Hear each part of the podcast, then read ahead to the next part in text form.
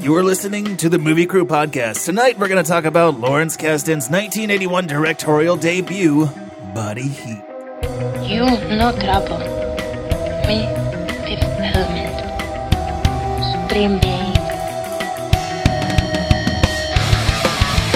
You will be a weapon.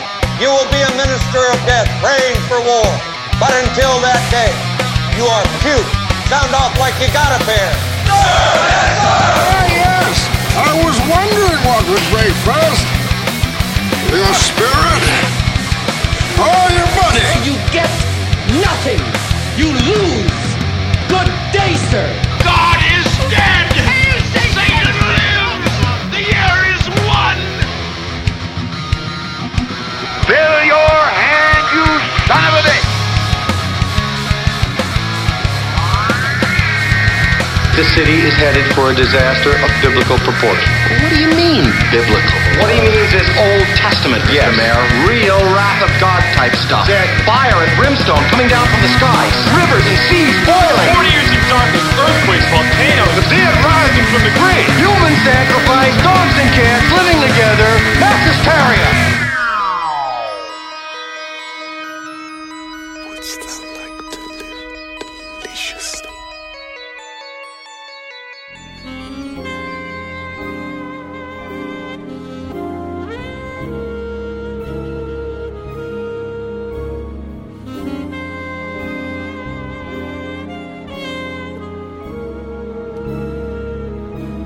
Welcome to the podcast. We're your host. I'm editor Brian Elkins. With me here tonight, director of photography Mike Griggs. Oh, hey. Hey, how you doing, Brian? I, I, I'm, I'm, I'm doing doing good. I'm not used to you asking that question.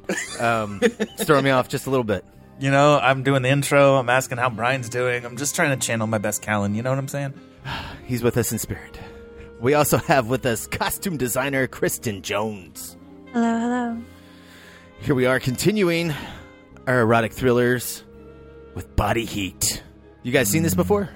No. No, no. This this was this is this has recently gone up higher on my list with all the Lawrence Kasdans that we've done recently. Um, so I'm glad to have gotten this excuse to watch it. Yeah. Oh yeah, that's right. We've done uh, what we we did. I love you to death. Uh, what was the other one we did? The Big Chill? The Big, Chill. Chill. That's right. Also with William Hurt too. That was his follow up movie. I don't think I ever Wait, put that together. The Big Chill followed up this. yeah, right. So he got he got hot from the body, and then he chilled out with bigness. Oh, got Oh. it. Okay. I wonder if he planned that. Did he plan that? I, I've never even thought about that until right now. I mean, based on Lawrence Kasdan's track record, I feel like he probably did plan that. I feel like that's such a like if you're gonna plan that out, you can do it so much better. Like, but it's a coincidence. Oh, shots fired from from the jump. Way to go, Kristen. I'm glad you're here. Well, look, they also they also began with a B word. You know, body and big. I don't know, and then a temperature. I'm just saying, like this is making a lot of sense. Sounds very planned to me. It's, I feel like we Uh, needed this- another trilogy. We could call this the Kasdan Temperature Trilogy. Is there something that's lukewarm after this? Because with a B, we we need to come up with a two word title here. Bad lukewarm. I don't know. I'm just spitballing. You know, it's just work in progress. Keep keep spitballing, Brian. This is a good effort. I do appreciate that. I don't know. I have to wonder how long he had this movie sitting in the can while he was writing fucking Star Wars and Indiana Jones, two of the biggest blockbusters of all time. Yeah, He's like, yeah, let me let me go out with this and start my jam. very like, different think- from those too. Yeah. Do you think he wrote this first and then like wrote those? Like, I actually know nothing about Lawrence Kasdan's like history of of how his career started. I don't know when he wrote this. You know, I, I know he was, was talking on the uh, behind the scenes about how he liked to film noirs when he was in film school. Um, Sure, and always sure. liked those movies, but he never he never mentioned like when he came up with this idea. Although it is very similar, I will say, to Double Indemnity. Well, yeah, that, that apparently that was like the big movie that was super influential on this. Is that a bad thing? I mean, I haven't seen Double Indemnity. No, I don't think that so. was like 40 years before this or something like that. yeah, I mean, you know, it's uh, it's like Double Indemnity with sex. Film noir with sex. Yeah, no, so it's basically the entire erotic thriller genre that we're going through right now. Well, I I don't know. This one does feel more like a film noir than the other ones we've covered. How so? Uh, mostly in just terms of like, and, and I know he's like paying homage to a lot of film noirs, but just the he does a nice uh, uh, he does a whole bunch of scenes that are just oneers where the camera is in a lockdown position and actors will move into a spot and then it'll just dolly and the actors will walk forward into a close up. Oh, yeah, okay. I we'll remember a couple back of and those, forth. yeah. Yeah, like like when he's getting the what is it the the phone call when uh uh what is it Turner's like oh yeah uh you need to go to the boathouse and collect these glasses and don't worry about a bomb being in there. And he's just that whole thing is just done from a cigarette to his face out to his secretary. He walks into the shot, then he goes and sits down, and then the camera just is panning across nothing, just his office space. I don't know. It's it's, it's very 40s filmmaking. So, having not seen a lot of film noirs, would you say that the general um, approach to a film noir is high level filmmaking, or was that kind of like the trashy films of of like the 40s and 50s? I don't know. It's, it's they're kind of both. You know, they were they were heavily stylized. So Yeah, but heavily stylized because they were lacking in the content, or because the the the people who were making them were just like, let's try something totally fucking new and get as much shadow in here as we can, because it hadn't been done before. Well, uh, during the 40s, I think they were mostly doing it to hide all the shit they couldn't show, like all the sex, all the like everything was off screen, all the violence. You know, like you think of Mm. those, even like the gangster films, like J- James Cagney was in. You see him firing a gun, but you don't see a lot of people getting sprayed and hosed down with bullets. Right, right. All that shit is happening not only off screen but in the shadows, hence the darkness and the general color palette or lack thereof, because it's black and white.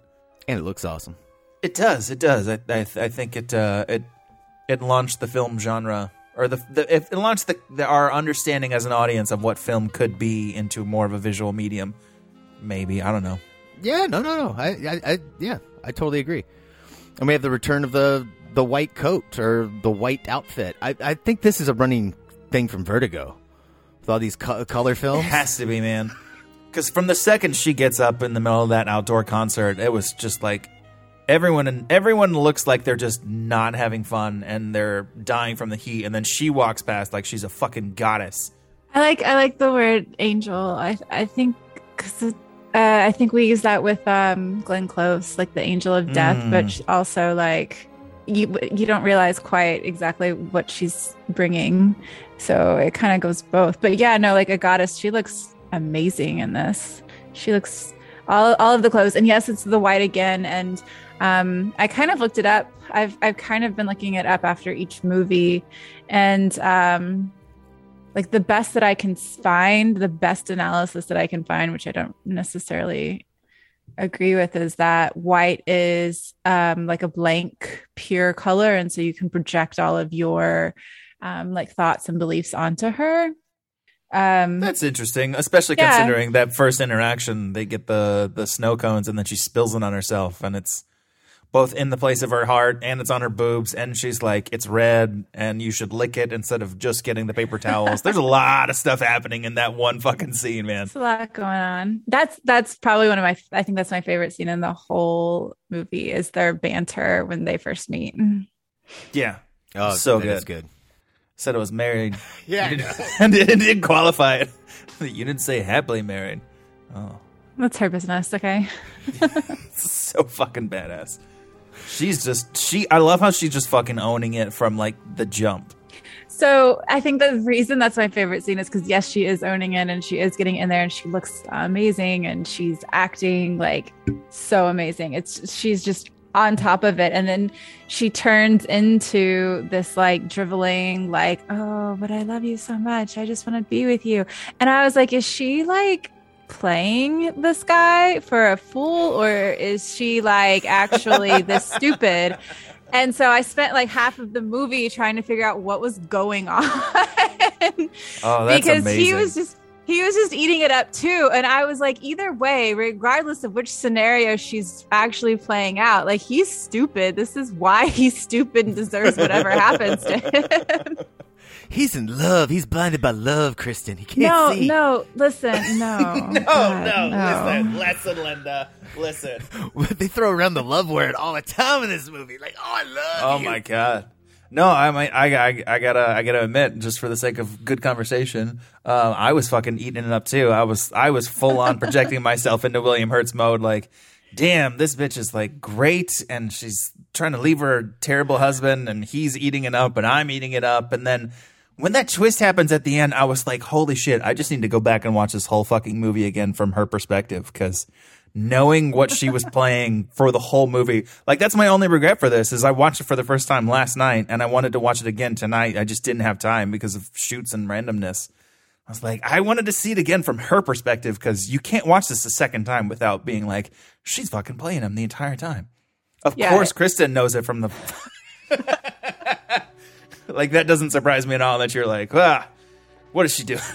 Yeah, what is she doing? Because like her character totally changes, and it's not like oh she's in love and so she softens up.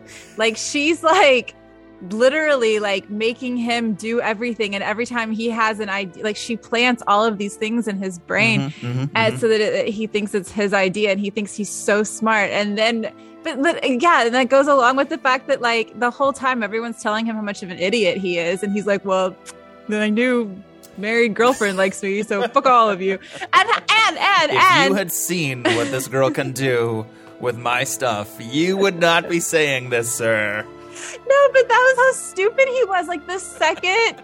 The second the will was, or the husband died and the will was read, he was like, "Well, listen, she came on to me in the parking lot, so I'm gonna go fuck her. Bye, guys." Like, what are you doing? Like, you're so stupid. Uh, okay, all right. It, I'm sorry. In defense of that moment, that was like the first time that I actually saw him like fucking playing his friends because obviously they've been together before. We know that as the audience. Blah blah blah. The fact that he was able to turn that moment where he was like, "What the fuck are you doing? We talked about this. You sh- you shouldn't have done that. Why? What's wrong with you?" And then turns around to tell his friends that, "Oh, she's coming on to me. I'm gonna go hit that." That was one of the more brilliant things that he was able to pull off in the movie. I'm not saying that. Okay, hold on, hold on. Like, give it like a week. Let it breathe. Let the will settle. Like, don't just. Oh no, hundred percent. immediately Yes, he absolutely like- should have. But if you're gonna look for an excuse to finally like do it, like you know, legally, I don't know of another different word. Morally But that okay, I guess. No, I mean, I understand what you're saying, but like at the same time, with everything that she's now pulling with the will and everything that's happening that's now up in the air, uh, it's not a great time to start fucking the widow. That's no, all I'm saying. No, it's definitely Like, not. It's definitely not. Yeah, They Like, should you, have kept you it were a fucked secret. from the jump, obviously, and yeah. I don't know. I feel like he wants to talk to her at that point because they they feel like they're such a team, you know, and she betrays him and doesn't even tell him. He's totally blindsided by it. Like when he goes to that meeting, he doesn't even know what he's there for. He's just like, "Oh, they want to they want to fucking talk to me." Okay.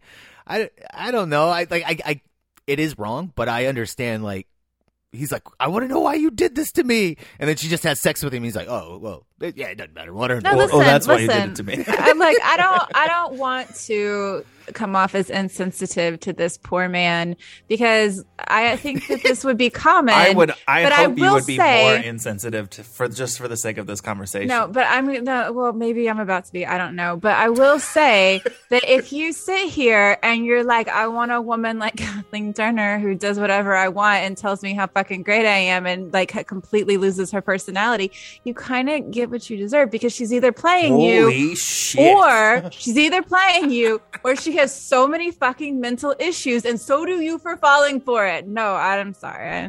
there is that is that Mm, insensitive 100%. enough? no, no, that this is why Kristen is the best because she speaks the truth and she does so in a lovingly lack of bullshit kind of way where we're just like, no, I can't, I can't see that for anything but the truth, I mean, he's got a lot of issues. I mean, he is a murderer. Um, and he does and that is his yeah. solution. He's the one who thinks he comes up with it, even though she's fucking playing him from the whole, from the whole, the whole time. Goddamn. I thought he was going to suggest killing the maid too. I was like, is this going to turn into a killing spree? like, what are we doing here? I kept thinking we were going to see the maid. Do you think the maid is just some made up shit? Like we never see the okay, maid legitimately, ever in it the could be. It could be. You don't see her. You don't hear her. It's not like there's a phone conversation with the maid.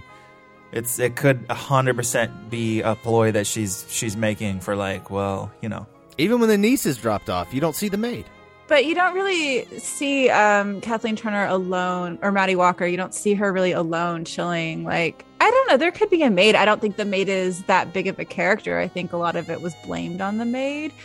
well, that's But- the point. Like, if if she needs some other extraneous person to blame, a made up maid is Yeah. very easy to use. Yeah. It's just weird that like I don't know, the maid is like never on screen as such a central character that that does things at the end of this movie. The, you know, they're blackmailing him to get the glasses back, and it's just like I don't know if this person even exists. Kathleen Turner. Hmm. She does play a very hot, crazy woman. I mean, are we calling her crazy? I think she's very like she knows exactly what she's doing. No, this is this She's is like little psychopathic. 1981 level of of like Gone oh, Girl. psychopathic. Sure. Okay. Yes. Psychopath. Sure. Sure. Sure. Yeah, like like plotting murders. Like she murdered her best hi- friend in high school. Um, well, or got some other guy to kill him. I don't know. You know, it's a gray area. We don't know how the friend Look, died. man, when I when I saw the yearbook and all of that, and I really I understood what was happening there, I was like, that bitch is so smart. Like, A hundred who comes up with yeah. that? How would you even come up with that? Well, that's why his his whole like thoughtful exposition at the end, where he's like, "Oh, maybe she changed names back before anyone knew her," and then this friend that showed up actually was finally tracking her down. That was such a perfect like exposition to explain the entire movie in about four sentences. That I was, I, I'm just amazed at at Lawrence Kasdan's efficiency with putting this stuff on screen. He conveys a lot very quickly, and and that's hard to do without sounding cheesy or corny or or like you're just Deus ex machina the shit out of it. He he does. Um, I will say though, I was a little, I was taken aback by his interpretation of the ending on the on the behind the scenes interviews. Really? Uh, Yeah, him and him and Kathleen Lawrence Kasdan and Kathleen Turner are both interviewed, and they're talking about the last couple scenes in the movie, the boathouse and where we see Kathleen Turner on the tropical island, or where, or where Okay, okay, Brazil yep. or somewhere. Anyway, Lawrence Kasdan was saying that Kathleen Turner was her character was actually in love with William Hurt at that point. She had planned this con, and at that moment, she loved him. And then the reason she looks so blank face, I guess, at the end when she's on the beach is because she had to sacrifice this man she loved in order to get everything that she wanted. To do what was necessary. I think that's the line that they keep bringing back up. Yeah. I did not read it that way at all. I was just like, no, she's just a cold, I'm going to get what I want. I do do what's necessary. I did not believe in for one second that she loved this guy for real at the at the end. I was like, I don't know if that was conveyed or maybe I just missed something or maybe Kathleen Turner's just such a good actress that I just bought it everything in the first half and I don't know, I just blinked out at this end and didn't read it right. I didn't think that she was in love with him at any point in the film. Yeah, I didn't either. Yeah, at, at best she was she was playing on his uh, codependency. But when they both said that, I was just like, wow, that that is not how I read that at all. Maybe that was something they had to say because it was the 80s and like What? make allowances for I don't know. I don't know. I, maybe, I guess. It, it is one of those rare Hollywood films where the bad guy gets away at the end. I guess one of them does. William Hurt's ass goes to jail. Yeah, he does. Yeah. It was really funny. I enjoyed that a lot actually. I love the letter from the fucking school principal, whoever it was. They're, they're like, here's here's the thing. I fucking paused that shit. I'm like, all right, I gotta read this because it's like, too. here's your yearbook. Please send it back. Please, for the love of God, just just send it back. Like you can't keep it. Like this is a loaner. Please send it. And it was it was obviously like the way it was written was like some kind of guys where he, he wrote this high school and was like, uh, yeah, I guess I'm in jail and uh, my cousin went to this high school and I, I want to see their picture in the yearbook. Like what the fuck? Your co- I'm sure I don't know how you found your cousin, but just send it back. P.S. Good luck on your rehabilitation. That- That's some 81 shit right there. right? Thanks? Question mark. Was he thrown in jail for both the husband Well- a- and her murder at the end? I don't think that's clear. And technically, he did murder the husband, so he should go to jail for that. I mean, Kathleen Turner did not technically do anything. Yeah, at best she could be charged with conspiracy to murder. She really wanted him to dead, and she traded sexual favors instead of paying a hitman. well, yeah, I mean, technically, technically, all she said was, you know, I wish I wasn't married. She didn't say. Did she say she wants him dead? I don't know if we could even get her on that. I mean, I think she started Yeah. talking about how he's not a great person. I think, Um, yeah. And then he was like, "I'm gonna kill him," and she was like, "What?" What? No, that's a terrible idea. You should definitely do that. I mean, you should think about. I mean, I can't tell you to do that.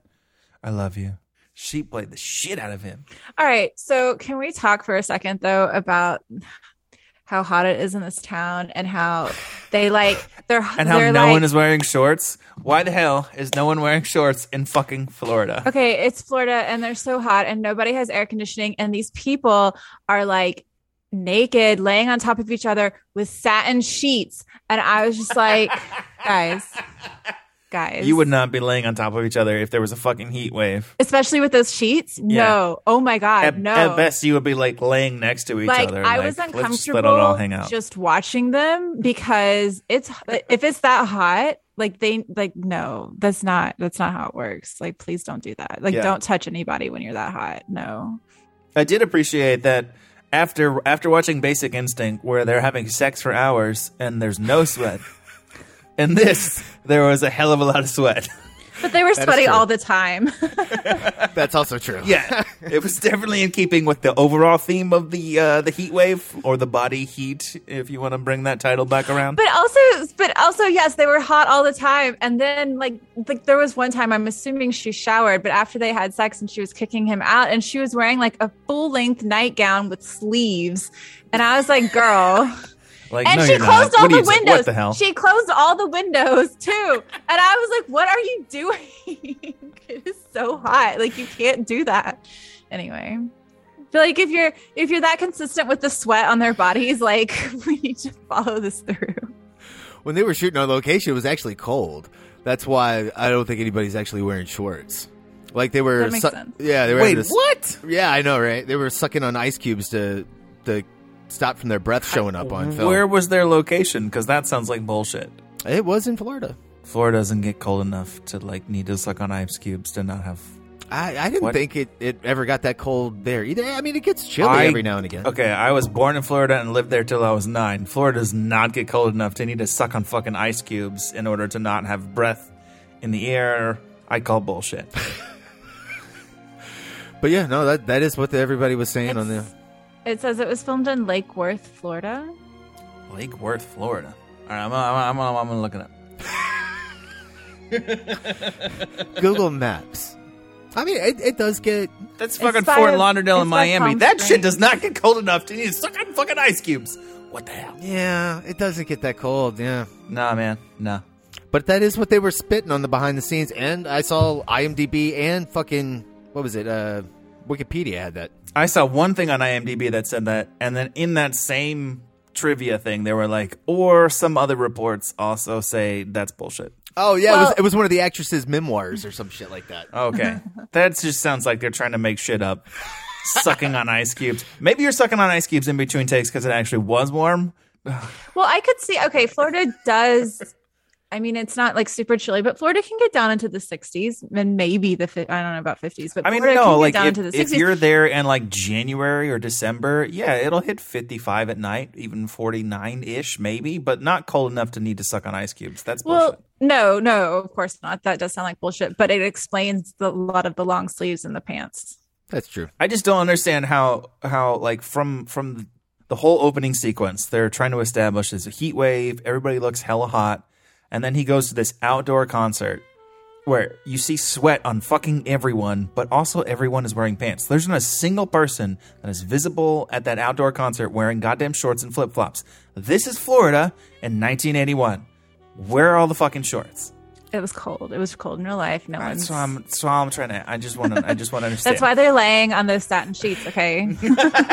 That's where they're like, let's huddle together to keep warm during this heat. I hope that was a set. you know, they weren't out like, hey, let's film this nude scene out, out in location.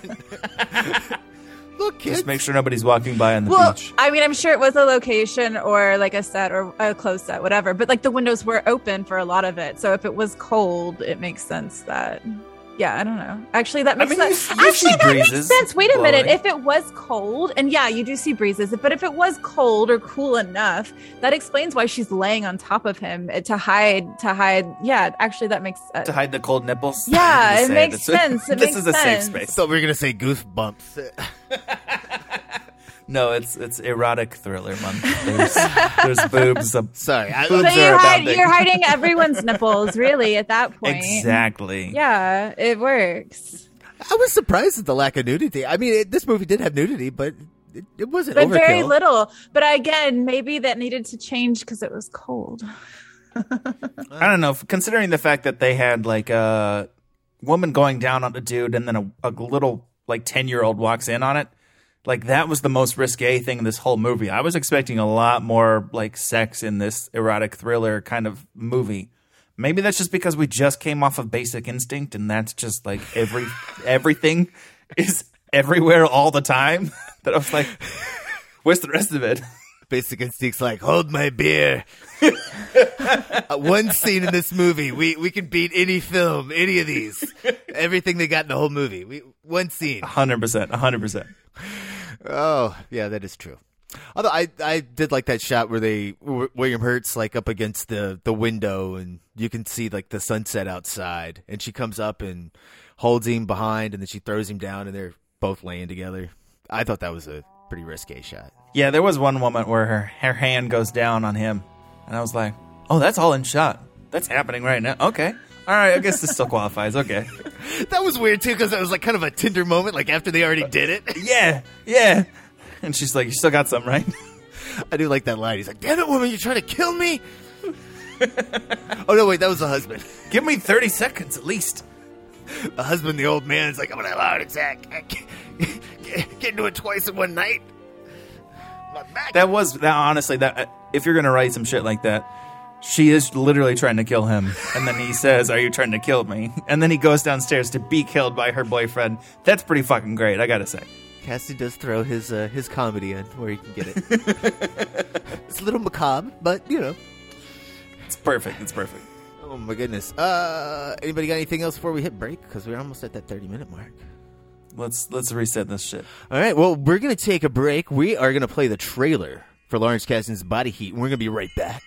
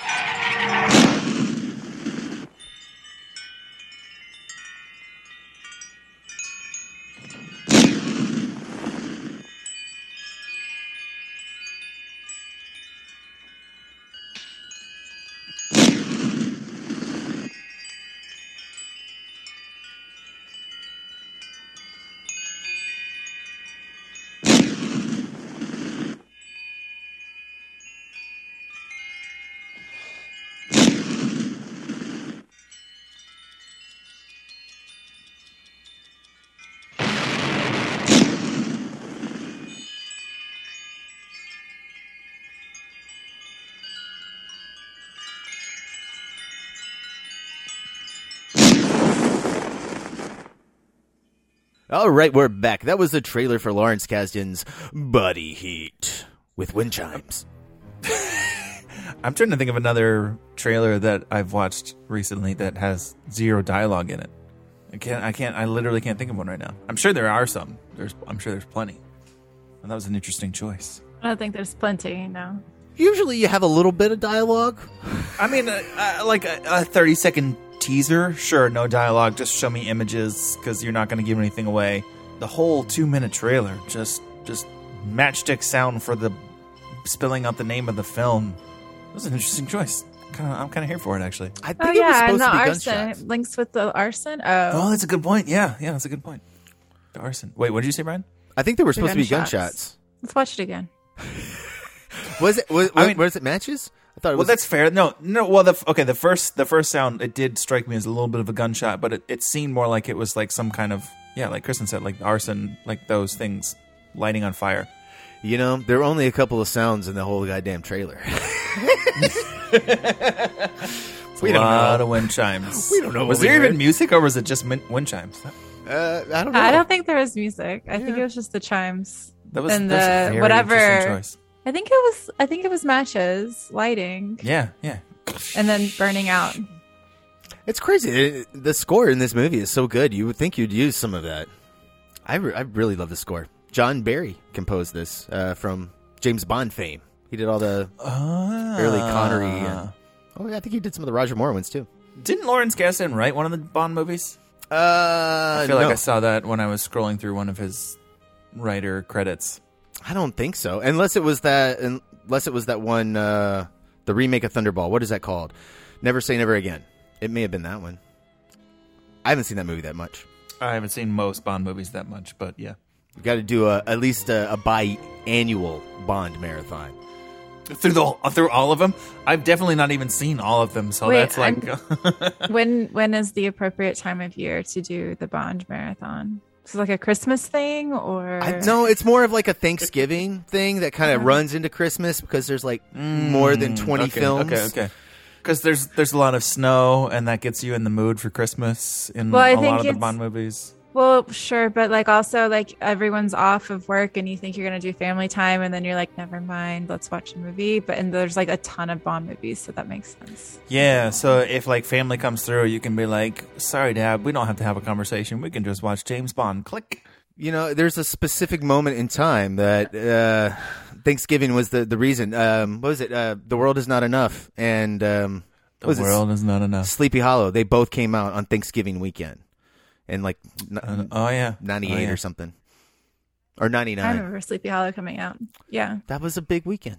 So not in the trailer, um, but one of the supporting characters was Ted Danson, and I really enjoyed Ted Danson this. fucking killed in this. Like Yeah, when I first saw great. him, my brain was like, "Holy shit, Ted Danson!" And then like the next three times I saw him, I was like, "Wait, who is that?" And then I had to like reprocess. That is Ted Danson in 1980. What the hell? I I saw his name in the credits and I was excited to see him. And then it yes, I saw he had several scenes, and then it was like I don't know the fourth or the fifth scene that I was like, oh, there he is. That's Yeah, yeah, yeah.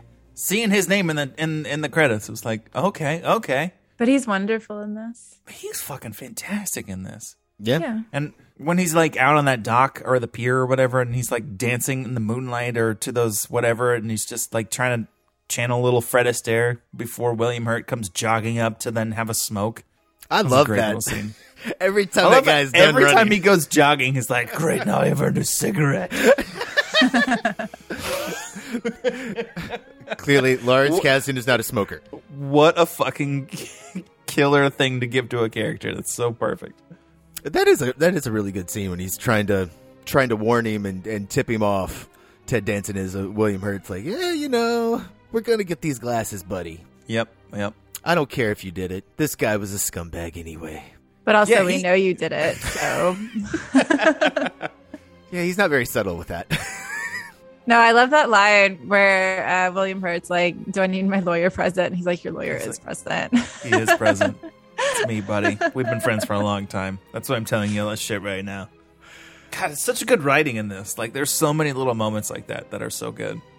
Yeah, I, I I think I like all the writing. The only moment that I understand why they did it, it's a stylized little bit, but the shot where they're going over all the prison bars and we're seeing all the cells, and then it stops on William Hurt, and they do this twisted, candid zoom in on his face, and he just wakes up and sits up in bed and goes, "She's alive."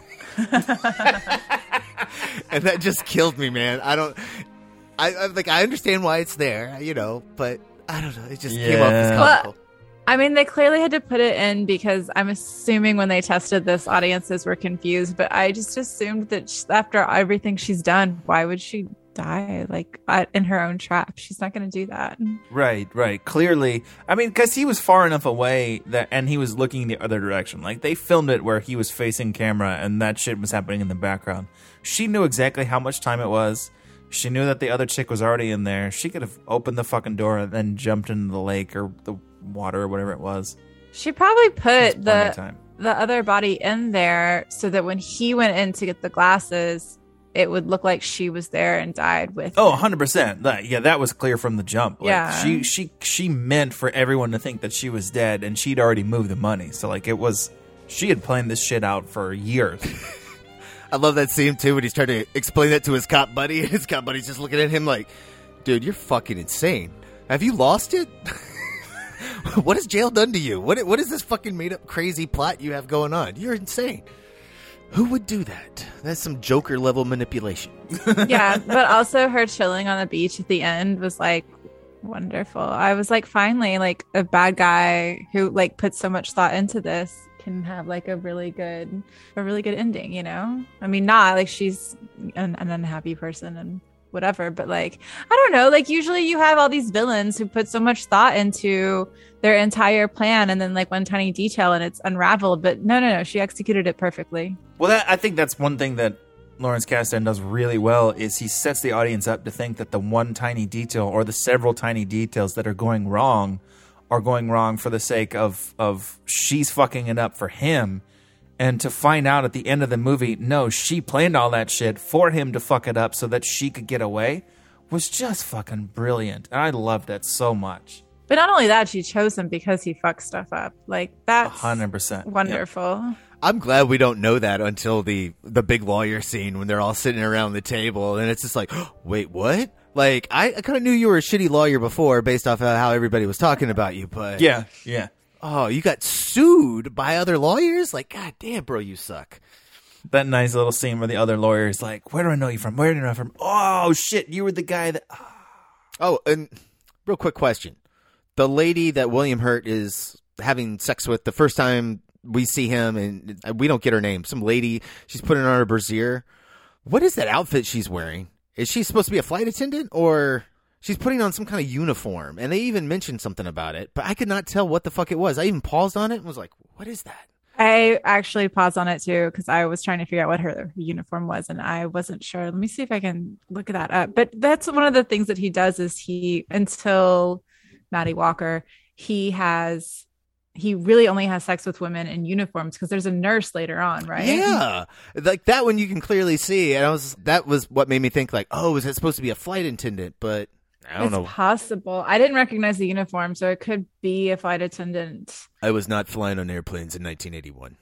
I actually, I halfway wondered the first time I saw it, and then the second time I was like, no, I don't think so. But the first time I saw it, I thought maybe it was like some sort of weird like waitress uniform, like because because the, they have a weird uniform at the diner It diner. did seem like a waitress uniform to me. That that was how I read it. All right, that makes sense. Okay, all right, yeah, yeah, yeah. That makes a lot more sense. I don't know why I didn't process that. I guess I was going Because to Maybe I thought stereotypical. it's Then he and Ted Danson are having that whole back and forth about like the, who's going to get the waitress who like just treats them both like their old like brother sister kind of sibling relationship. But they, but they, yeah, but I mean, they weren't sleeping with that waitress. That was a different. No, no, no, no. But there was Yeah, a, yeah. at least one joke where they were like, "Who's going to finally get get the waitress? Like convince her that we're worth." Ted Danson's like, hold my two iced teas. I'm gonna go get those Every digits. fucking time. The usual two more iced teas. We get it, Ted Danson. You're hot. I love how he's always pulling out the fucking lime and is like sucking on the lime.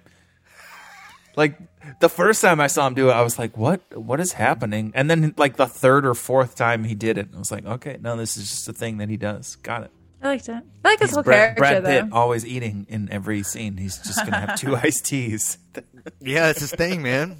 He's like, a double fist my iced tea. I mean, it's hot. it's hot. so- It's hot. you guys can talk to me, but you got to promise we don't talk about the heat. Unless you see the heat coming around the corner. Oh, sorry. Uh, how did you guys feel about him going to his what was his former client and asking him for arson help? oh, fucking Mickey Rourke. Mickey Rourke, man. Like it took me until the end of the movie to see his name come up on the credits for me to process that that was Mickey Rourke. I was like, "Who is this guy?" Like he's good-looking dude. He's like Right? really interesting acting. It's like, what the fuck? Have I just never seen anything with Mickey Rourke before he was like fifty? Well, wasn't he like a? Didn't he do some sports or some like wrestling or something? And I guess I don't want to say know. messed up his face. That's so fucked up. Uh, but you know, like gave him like cauliflower ear and messed up his fucking face. I, I don't know how to put it in a nice way. Disfigured, disfigured him. Disfigured. Disfigured. Damn, that sounds worse. Makes him sound like Mess up his fucking face sounds better. I don't know. it kind of does. you say disfigured, I feel like he's like fucking Phantom of the Opera. Somebody threw acid in his face. No! Ah! there are lots of ways of getting disfigured. But yeah, he was a good-looking guy back in the uh, back in the eighties. I really like. Have you guys ever seen Angel Heart? He's in that uh, with Robert De Niro. No. that's a good kind of noir esque detective story. More of a kind of a horror movie. Also very hot. I thought him going to his old client, where like he's clearly got some kind of an established relationship with with this criminal, or there's the implication that he had some kind of history. Maybe he got off, maybe he didn't. We don't know. I thought that kind of uh, explained a little bit more about his character. Like he's he's great buddy buddy with the people who were previously tried, and so of course he's gonna try and figure out with him. Well, I was gonna say, is he like friends with him, or is he just like a shitty lawyer and also a shitty person and also bad at reading people, as obviously you know, as as evident by Kathleen Turner? And he was just like, "Hey, man, remember that one hmm. time? Yeah. I thought you knew how to do this stuff. Can you also help me do that stuff? yeah. It Like, works out he- so well for me. Why not? That's I was trying to figure out exactly why he would go because even if I like let's say I know someone who could theoretically set arsons, I'm not gonna like roll up and be like, yo man, like I know this is what you do. Can I have some help? I'm sure this won't be tra- traced back to you or anything. It'll be fine. I did like that he was a little bit of like voice of conscience. Like, dude, whatever you think you're trying to plan, like you should not do it. I'm just gonna tell you that now. I'll help you, but good luck. Well, and also when I guess Mickey Rourke called him at some point and later in the film and was like, "Yo, do you know about this broad? Like, because you should be careful." yeah, Oh, did yeah, he yeah. call? Did he call like from jail or something like that? Like, No, he went. He went to go see him in jail because Oh, Mickey Rourke gets a gets arrested, and then yeah, you think he's he's going there to uh, be his attorney, but Nope. he's like, no, I I'm gonna get a different attorney. I just I just want to give you the heads up, dude, and let you know that I'm not gonna rat you out. You know, we're good pals. Yeah, that was really funny. Like, how bad of a lawyer do you have to be that like your criminal who's in jail is like, actually, I'm good, but thank you. yeah. That's that's on a scale of one to good. That's not great for sure. I don't know. It didn't look like uh, William Hurt had a lot of clients. You know. It didn't. It did not. Ted Danson was the district attorney, right? Like he was. He Yeah. was the one like actually working for the state. Yeah, because they were against each other in the when we see him in the Right. courtroom. Right. Who was Which the is other always guy? an interesting like relationship. Which other guy? Weren't The there three of them in the office? Oh, it was the judge. Well, that first scene where he they're like whispering to each other. That was definitely the judge talking to both of them. Is that what you're talking about? No, I'm thinking of the scene in the office after they read the will and the oh, cousin the is. detective, Oh, he's a detective. Okay. the guy in like the suit and the hat. hmm Yeah, I th- I'm pretty sure he's a detective. He's definitely the police for sure. Well, I mean, uh, yeah, I figured he was doing something on the side of the law. Yeah, I read it as detective because later when they're having that conversation on the pier after the after the run and the smoke, he was like, the other guy, whatever his name was, is definitely not going to let you get off. Like he's searching down all the leads and blah blah blah. Yeah, Yeah, that's why I thought he was like in charge or whatever, but maybe not. that whole scene when they're getting ready to go into the planning of the murder after mickey rourke says like uh, you know this is not for you you probably shouldn't do this is a bad idea you do kind of think that they drop that because the next scene you see him in the bed and they're talking about like attacking the husband in the house yeah. i do like the realization that like both of those things are actually one crime I, I thought that was kind of cool. I didn't see that coming. I was like, "Oh, they're just going to kill him in the house and make it look like a burglar r- r- broke in, and what's going on here?" And then when they actually go to that old hotel, what was it called, like the the Breaker or some shit like that?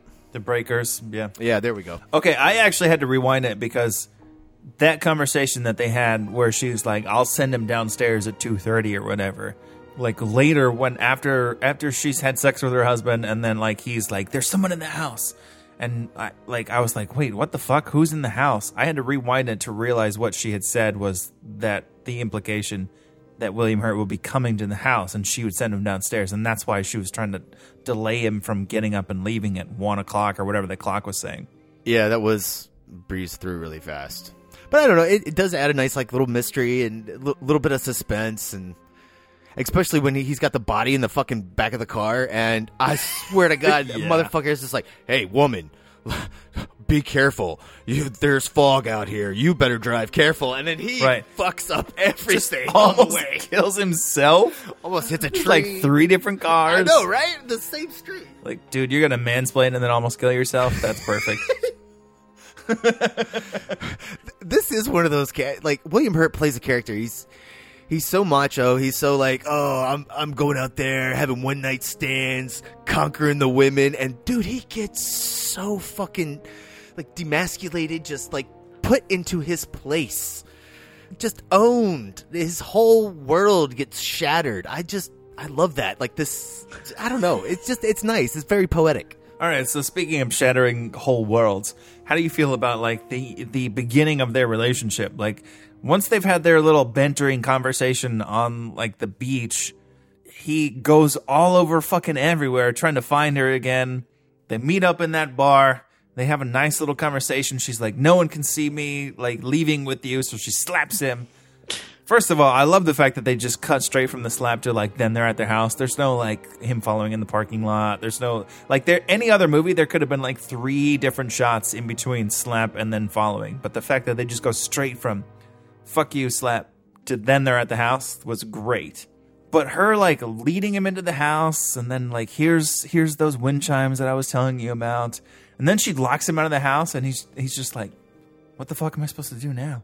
Did you guys see like see it coming that he was gonna fucking throw a chair through the window? Break down the fucking door to get to his woman. He's like, God, these walls will not separate And me she's just standing there like, yeah, bitch, come on, come at me, let's do this. It bothered me so much.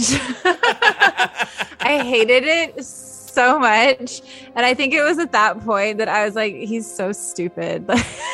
Like, Like, it how does much is not she matter. playing him? Like, what the hell? I was like, what is going on? She's just standing there waiting for him. Like, what? You're gonna break down the fucking window? What? Oh, I know. I love it, man. Like she's just sitting there, like just watching him. She's not. She doesn't move, and he's just going around trying all those doors. And he's just like, "Oh, I'm I'm such a man's man. I'm so macho, bro. I'm gonna break this door down and go get my girl." Right. And so that's how she knows that he's a really great target. Yeah. In case yeah, anyone no. is confused.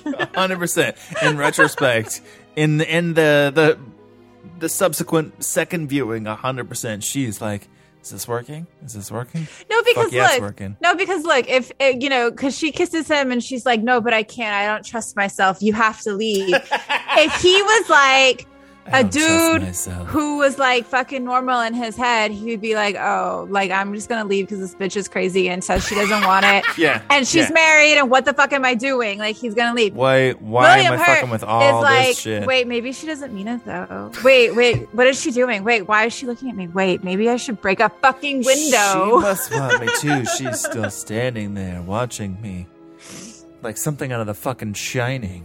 Yeah, like yeah, that's I'll that's that's that's, chair through it. that's whole scene right there was when I was like, "What's happening? This, there's something happening here." Like, what? she does tell him yes, yes right afterwards. They they didn't do an uh you know an ambiguous possible date rape situation. she she just like no, take me. She's like, yes, Put me in your arms. take me, do it. She's cold. She's a cold, manipulative killer. No, no. Love it. Some men give her pleasure, and as long as they give her pleasure, she's. Oh, sorry, that was the last movie. That's never mind. Never But. I think it applies. They're the same kind of the same character. Hundred percent, No, th- absolutely. I think she. Look, all right, Sharon Stone kept Michael Douglas around at the end of the movie. This woman ain't got no time for that. You know, she's got to go live her best life, just like it said in her yearbook. You know, she wants to be rich and Well, live in here's the exotic thing. I think if I if think he had not tried to fuck her over at the end, she would have been like, "Yeah, let's go. I I, think- got all the money."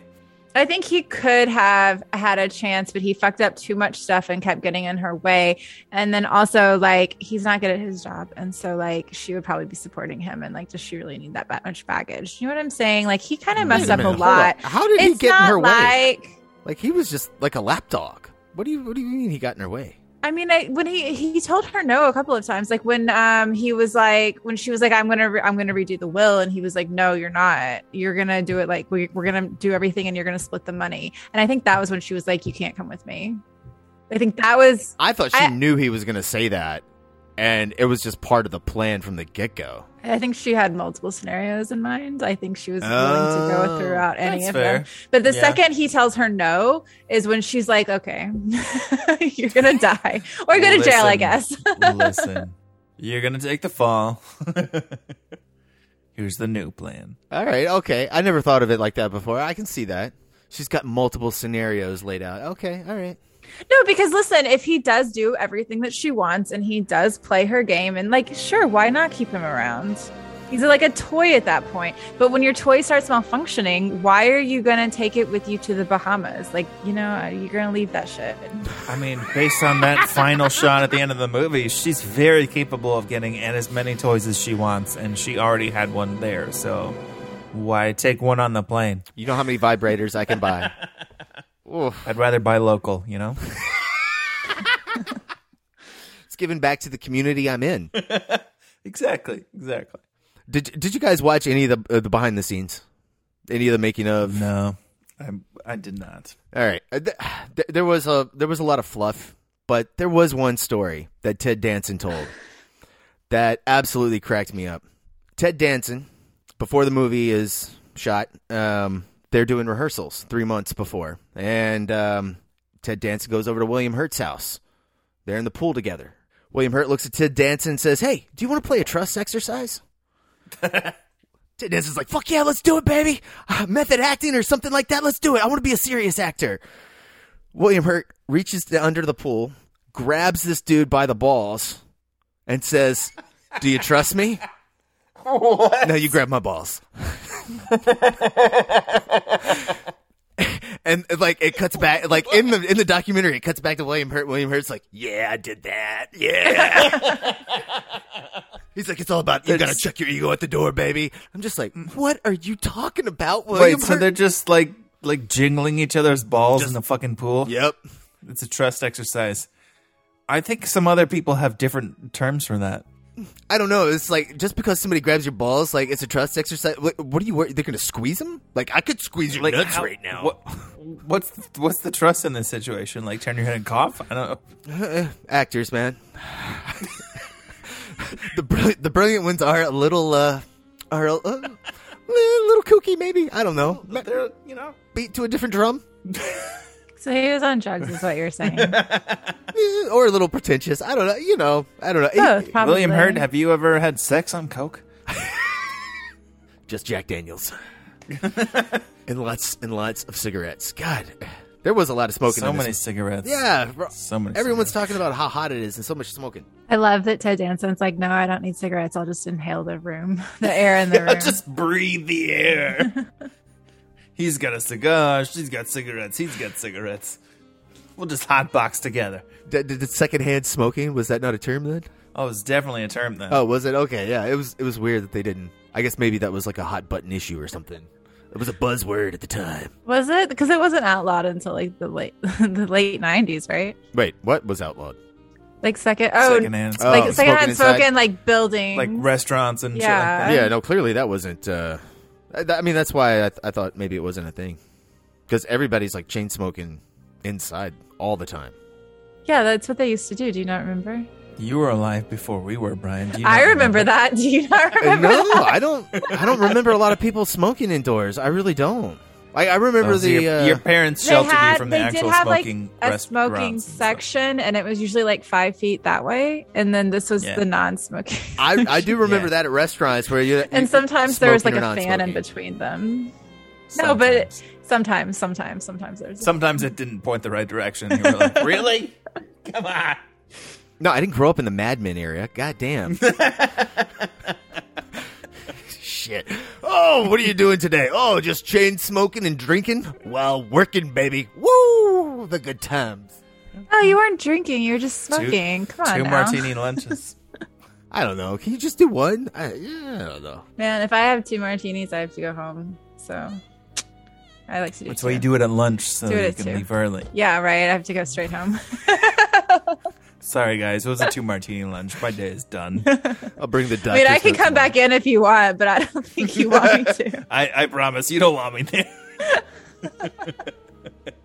I really liked Kathleen Turner's hair in this. Oh, I mean, she was sexy in like every fucking moment of this movie. Yeah, no, hundred percent. But like specifically, there would be times when she would like whip her head around and her hair would go, and I was like, Oh, "Wow, yes. look at her hair." Oh yes. like, can we see that exact same shot, but again in slow motion, please? Yeah, I enjoyed her hair a lot. It looks very nice. that would be romancing the stone if they did that. Um, the other thing though that I was the only thing probably that I was like a little surprised by, not really, but kind of was um was was William Hurt and Ted Danson talking about that poor little child who was uh who saw the penis on the porch or wherever the fuck they were. And they were just like, ha ha ha, she remembers this about the dick. Her giving head. The only thing she remembers is the size of the penis. yeah, it was her first penis. It was her first penis. Yeah. I was like, what do you can you say that? I was like Yeah. the child. Come on. That was definitely one of the more risque conversations. Like almost more risque than some of the actual sex scenes was them talking about this kid witnessing her first blowjob. She doesn't remember and, the and they made a point. They made a point that the blowjob is legal now. I was like, it's still Well- not legal for that child, though. that is illegal. That's fair. I do I do want to take this moment to point out that uh, last week Jared was talking about sodomy and we gave him a whole ton of shit for the fact that sodomy is is just butt stuff and he was like, Nope, it's blowjobs too. And here's fucking Florida being like, sodomy is legal. And it was just blowjobs. You know that's Like, what the hell? That's actually just movie fiction, though, because uh, actually blowjobs and uh, sod- all forms of sodomy were illegal in Florida at that time.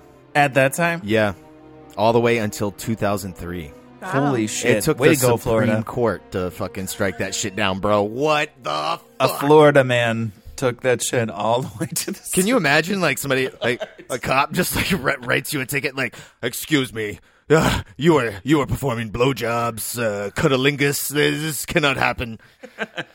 what the hell? What kind of law? How do you even write somebody a ticket for that? How would you even like? What are you gonna do? Well- Charge me for smoking? this is this was this was like significantly earlier but i was reading i read a book that was set in like around the turn of the 20th century but it was talking about how actually there would be like fucking dudes who would be like, oh, I think there's like this woman in there and she's with this dude. And They would just storm their fucking house to see if they were like in bed together and what they, and then if they were, they would arrest them. Well, specifically the man, but I think, I don't know what happened to the woman. I think she was just drug out into the street. Anyway. Oh, she was probably happened here. beaten. Probably that happened here in Memphis, in case hmm. anyone's curious, like but biblical- probably Florida also. things. Way to go, everybody! You got nothing else to do but fuck up with other people's personal lives. Jesus Christ! Florida said we got to beat the whore out of them. If y'all were married, we wouldn't have this problem. Well, we would. I mean, no, they would. They. Uh, you have to be married to the right kind of people too. Come on now, like, can't just get married. Love is not love. Let us define what love is for you. In case you're confused, this is what's approved. Paragraph 1A. we go through the entire alphabet. Hold on. A lot of amendments here. we'll get there. Hang on, hang on. First viewing. First thing that stood out to me. I still don't understand exactly what it means and always uh, was always expecting it to come back later in the plot. The shot where William Hurt sees the clown. Oh, the the fucking random ass clown that's on the street. Yeah, what is that? I I literally wrote in my notes, "Who the hell is this clown?" Maybe he, they just saw the clown and were like, "Let's shoot it, bro." Roll on the I- clown. I feel like it's got to be that because it was so fucking random, and it's like, was that someone like following him? Was that someone in disguise? Unless it was a deleted scene. It wasn't. I went through and looked at all the deleted scenes. It, this clown is not nowhere to be found. It's like I was kept thinking. I was like, "Oh, this clown's gonna come back. This this clown's gonna be like in the court." Yeah, it was it was way too prominent in that fucking moment for it to be not anything else. And they didn't talk Yeah. about it in the commentary either. I've never. There's no commentary for this, and they did Oh, not talk about it on any of the behind the scenes. I mean, the only thing I can think of is like Lawrence Kasdan was just like, "I'm not gonna be subtle with metaphors and just be like William Hurt's a clown. He's being controlled like a clown." Like I don't. I feel like In that's his tracks. reaching. He's a rodeo clown. No, I just think they were just like, oh, look, there's a fucking clown. It's Florida after all. Like, let's just have it in the shot. That's what I think is happened. Florida, guys. He wasn't wearing 100%. fucking mouse ears. In case you weren't sure before, the clown makes it actual Florida. This is the iconic Florida man right now. Are you going to kill your wife? Sorry, that was a terrible Mickey Mouse, but you know, you get the idea. Jared's not here. Jared's not here to do the Mickey Mouse voice. Do it in your car right now, Jared. Do it. Do it. he probably is. He's yelling at us. Thank you. Thank you, Jared. Thank you. Anybody got anything else? Mm, Man, I wish I had watched this movie twice. There's there's so much good like cinematography things and all those long like one-er shots and I absorbed all the story on that first viewing. I wanted to see it again to like actually be able to talk about the craft of this film because for a first directorial debut, this seems extremely good. I mean, we've seen other Lawrence Kasdan stuff, so like it's not like it's unexpected, but like damn, this is fucking executed really really well. Yeah, the the cinematography and the the shots, what he's communicating to the yeah, audience. the shot design, the the fucking blocking, like I don't I don't see anything in this movie that like doesn't seem to communicate something. I don't see any shots that are like, wait, that was random or pointless, or I mean, besides just like the clown. Yeah, I got man. We got to ask Lawrence Kasdan. What's up with this clown, bro? Maybe it was like his cousin, and he told his cousin, when when I finally direct a movie, I'll get you in it. Maybe he lost a bet. Hundred percent. Great haircut. What'd you lose a bet? All right, if you don't get a royal flush in this hand, uh, we're putting a clown doing a drive by in your movie. What do you mean a drive by? I'm gonna I'm gonna be the fucking clown. But like legitimately for for a directorial debut and like a written directed by credit, this movie is fucking great, man. It's very impressive for a debut film, especially, especially yeah, especially writing and directing, because that, that's that's really hard. I did I, I read one thing on the interwebs that said that uh, good old George Lucas, after fucking Empire Strikes Back and and Indiana Jones, the uh, the the production company, the the people that were putting the movie or putting Alan the money Ladd. into the movie, Alan Ladd. Apparently, George Lucas was like, "I will cover fucking everything, and if he goes over budget, it'll come out of my pocket." Just to be like, "Yeah, Lawrence Kasdan, you're gonna fucking do this," and he didn't find that out until like years later that that George did that for him. Yeah, I got really confused by that story, listening to the the behind the scenes and reading the Wikipedia because they kept they kept using the word sponsor. Like Alan Ladd uh, kept telling um, Lawrence Kasdan, like you need to find a director that will sponsor you. And I was like, what the fuck does that What- mean? what does that mean? Right? What? I was like, is that some old fucking thing from like studio systems for unproven directors, you know, or screenwriters that want to turn into directors?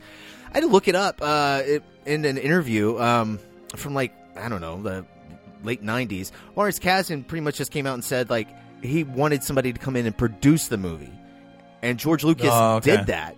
But he didn't want his name on it because he was starting Lucasfilm at the time, and he was like, "Look, Oh wow! hey, uh, I mostly do kids' movies right now, and uh, Lawrence, you're a good buddy of mine, but this movie's like full of sex and really terrible shit. So I'm not going There's to at put my name least two boobs in this movie.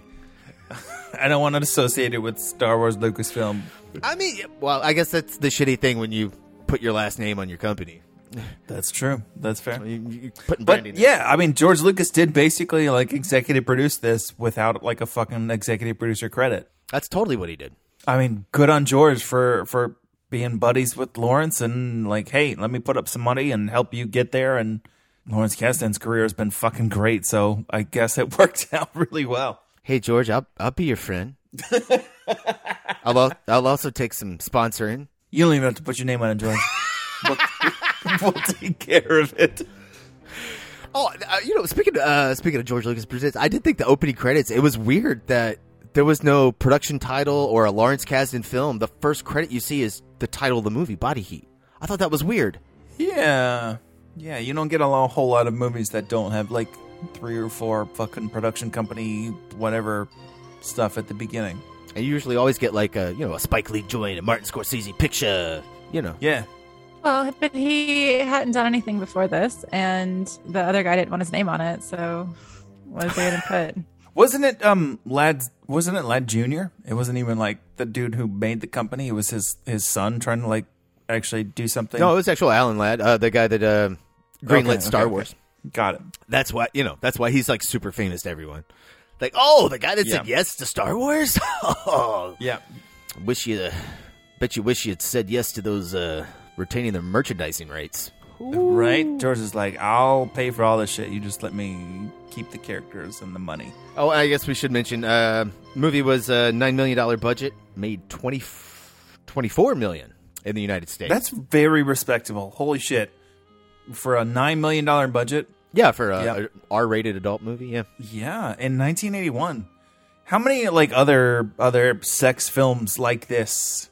I mean, we're doing erotic thrillers. Like, how many other high level sex, but also has good complicated story with interesting story arcs had had been a thing? you know there there weren't uh, weren't really a lot. I mean, you you think of the '80s. That was kind of like when all these erotic thrillers started. Uh, the '70s was pretty pretty tame. Like thinking about noirs, you know, Chinatown. The subject matter is very taboo, but there's really not a lot of nudity uh, or any really nu- nudity in the movie.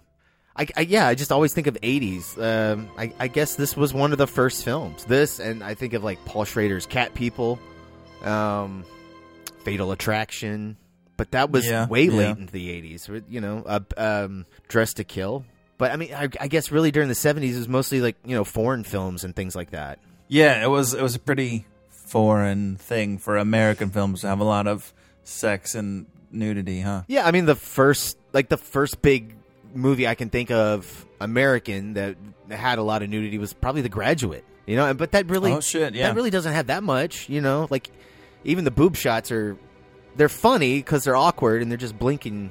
You can kind of Yeah, miss they're them. quick. They're super quick. But yeah, like um, Jane Fonda was a sex symbol in the '60s. You know, Barbarella. But Yeah, but even Barbarella is like super fucking mild. Yeah. like like you could watch more shit on Saturday morning cartoons these days. God damn. Jessica Rabbit was a cartoon. Uh, and Kathleen Turner was the sexy fucking voice for Jessica Rabbit. That was most of my childhood. That's fine. That's fine. Uh, I, okay, so I, I didn't see this movie until uh, about eight years ago. This was kind of a, a later thing I found in life. Uh, the first time watching this movie, I was just getting so tickled because I was like, "Oh, look, it's Jessica Rabbit doing the film for town live action!" Woo! I was just, I was so pleased with myself. I'd never seen this before. I was, a, I'm a fan of Kathleen Turner. I'm a fan of William Hurt, fan of Lawrence Kasdan, and this was just a nice little gold mine in other career. The, the first time watching it, I was yeah, it was oh this is so cool. I mean, yeah, I definitely feel that. A, a nice little gold mine for fans of all of those people. And then also, if you saw Jessica Rabbit when you were 12, this guy, damn. She's not bad. She's just drawn that way. Roger Rabbit jokes for the win. Let's move on. I yeah, I feel like uh, it's it's time for ratings. Who's going first? Who's rating body heat? I nominate Krista. I'll go first. The actors in this absolutely shine. Kathleen Turner is phenomenal. William Hurt is pretty good, and Ted Danson is outstanding. And so, like the rest of the people, like the writing is really great. Um, if I had to complain, and I'm going to, it's because the whole middle part, their whole quote unquote romance, uh, is just so confusing and so drawn out and long. And I would honestly cut out a significant chunk of it because I just don't care. It's not convincing. I was like, is Kathleen Turner a bad actress? like, what is happening here? You talking about from the front Um, half or the last half? when she first meets William Hurt and they do their banter at the bar and all of that, it's really great. And then once they start their affair at the house, all of that is what I would shorten significantly. I don't I feel like it really drags the okay. movie down. It starts to pick up again when they murder the husband and then the ending is great. And so honestly, um Yeah. that's that really I that whole part of the movie and I watched it a couple of times. Um it's just so much and like I, I don't believe that the affair like I, I didn't for a second think that the affair was believable i don't think she's in love with him and so i was just like the first time i saw it i was just so confused by what was happening and i did i actually bought into it. I, thought, I was like no i think they're i think they're supposed to be in love. I think she's just like a really bad actress and maybe has like mental issues and like he does too. And like i don't know what's happening. Like i was like so when she finally like when everything finally came out i was like oh thank god. Like that's such a better story but still still it drags. And so i'm actually going to give this an eight because i think uh, no, like just with some like just with some editing some tweaks it could be a 10 because everything else is strong the directing is strong the acting is strong everything the writing all of it i love a lot of it the, the costumes are also great the set design all of that is so outstanding. I just I just really think that it drags there in the in the middle. Okay, so outside of the white outfit that Kathleen Turner wears, what was your favorite costume? Oh, the red skirt and it's a similar outfit. The white the From the white bar? button down shirt. Yeah, yeah, yeah. Yeah. when I saw her in that, I was like, "Oh my god, that looks amazing!" You shouldn't be wearing outfits like that. You shouldn't be wearing that body. like, yes.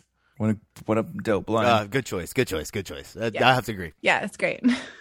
And the other thing, oh, kind of actually, so so I I didn't mention this because I kind of forgot about it, but it's so interesting. Like it's obvious that this was either filmed because this came out in eighty one, so maybe they filmed it in eighty. But there's so many like seventies influences on the costume and hair. Like uh sure, the cousin has like this like old style where she like wears the bun on top of her head, like the Gibson girl hair, and like the big kind of prairie like outfits. And I was like, that's so 70s. Like it makes sense. It makes sense that they have it because they are coming right off the 70s. But like the way Kathleen Turner, when she's not around her husband, dresses versus when she's with him is is really interesting. Also, it's a great dynamic. Those are subtle things. That, Like think think of her when Yeah. she is at the bar that's a with her point. husband and how conservative she totally is. different. Yeah, yeah, I didn't even think Yeah. about that. You're and totally like her right. hair, like her hair is Yep, a 70s 100%. hairstyle, and she's wearing like this big, like I don't even know what to call that kind of dress. Hmm. I call it prairie. I don't think there's like an actual name for it, but it's like a prairie dress. Good. That, that, that's a good catch, Chris. And I did not even think about that. I saw it, but it was that was not registering in my brain. Yeah. Yeah. No, it, That's the kind of unconscious stuff that you process later if, if someone articulates it. You're like, holy shit, 100%. that that's, that's, exactly the kind of thing that if you have a good costume designer, they'll do that for your movie, so that you don't sit there and go, "Oh, look, there's a nice thing." You say you just process all of it, and everything kind of goes all together at once and seamlessly integrates. Good fucking filmmaking. Yeah. Touche. Touche. Good. Good. Good. I like it. I good like catch. it. I like That it. is a good catch. Um, I so I think Kristen really just articulated something, not just in the moment, but when she was saying that the middle part of the movie was where it was dragging. I, you articulated something that I couldn't quite put my finger on when I watched it last night, um, because I did find myself kind of with my mind wandering a little bit and sort of getting a little bit bored and like. This movie is almost two hours. Maybe I should, you know, it's getting a little bit late. Maybe I should finish it tomorrow, kind of situation.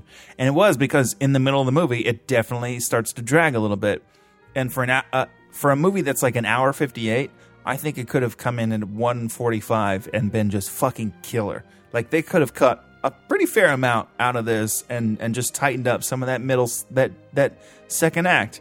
Because it the the opening is dope.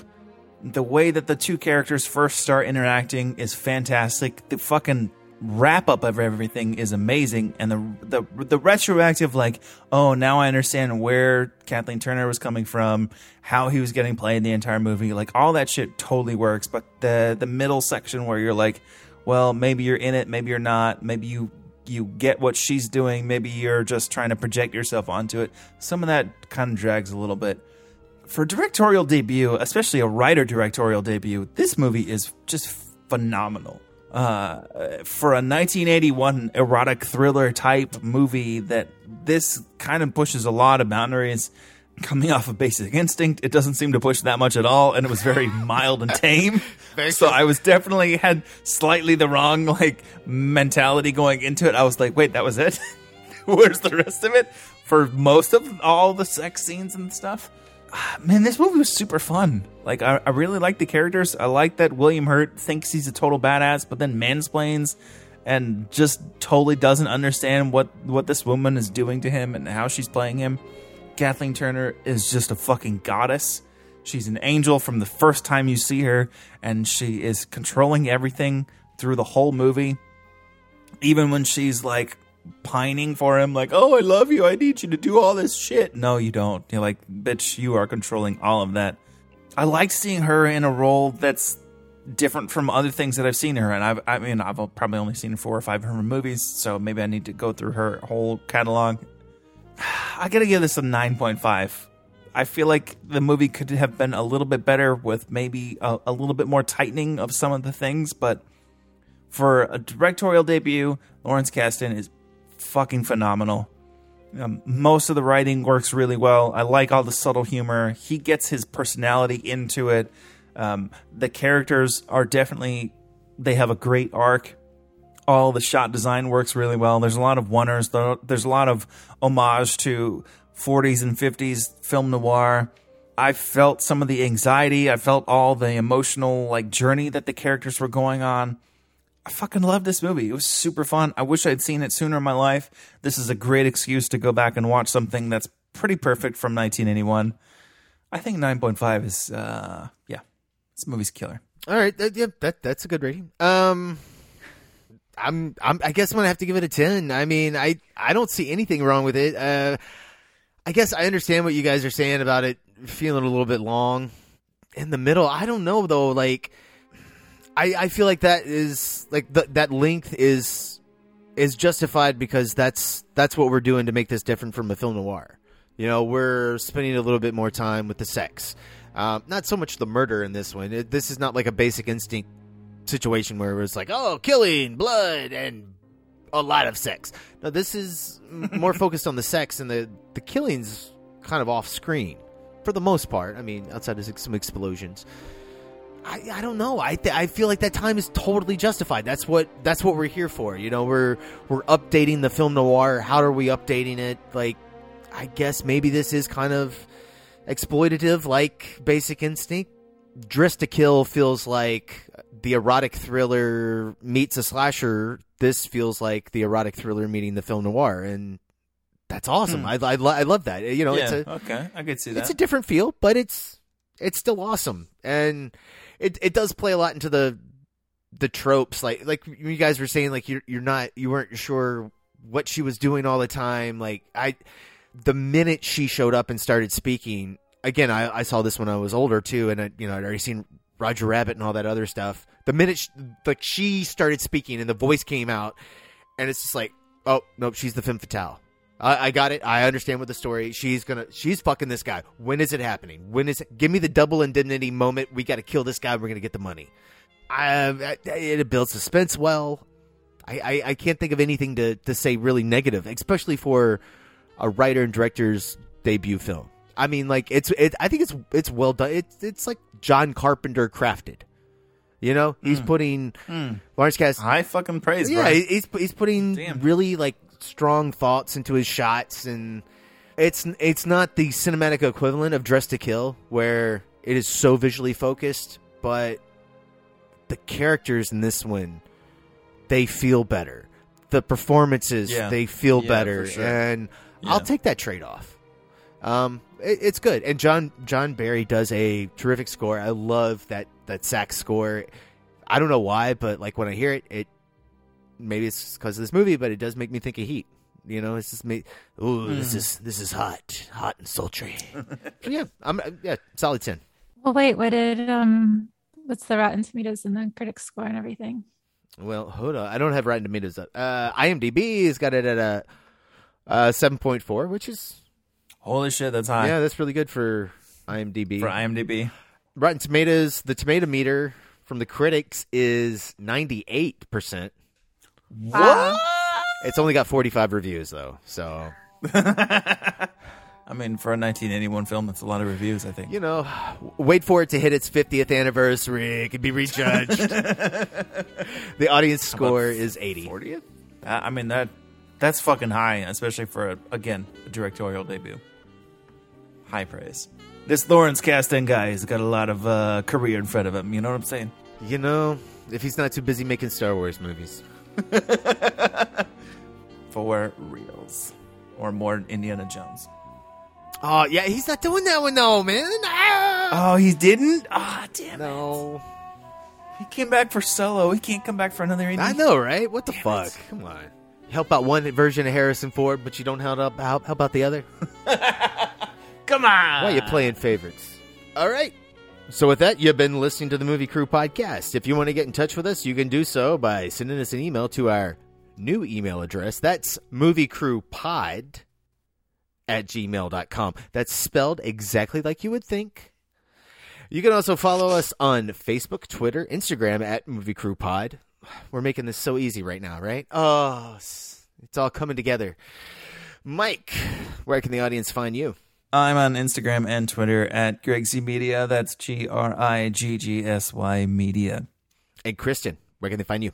Uh, you can follow me on Instagram at Kristen Magdalene. That's Kristen with a K and an I. And you guys can find me on Twitter at Elkins Edits. And uh, we're going to be closing out the show tonight with track number one from the Body Heat soundtrack titled, main title. I know, they're not very creative with their. Main title slasher something? No, no, just, just regular ass main title. This is from composer John Barry, who is one of the world's best composers. So enjoy. Mm.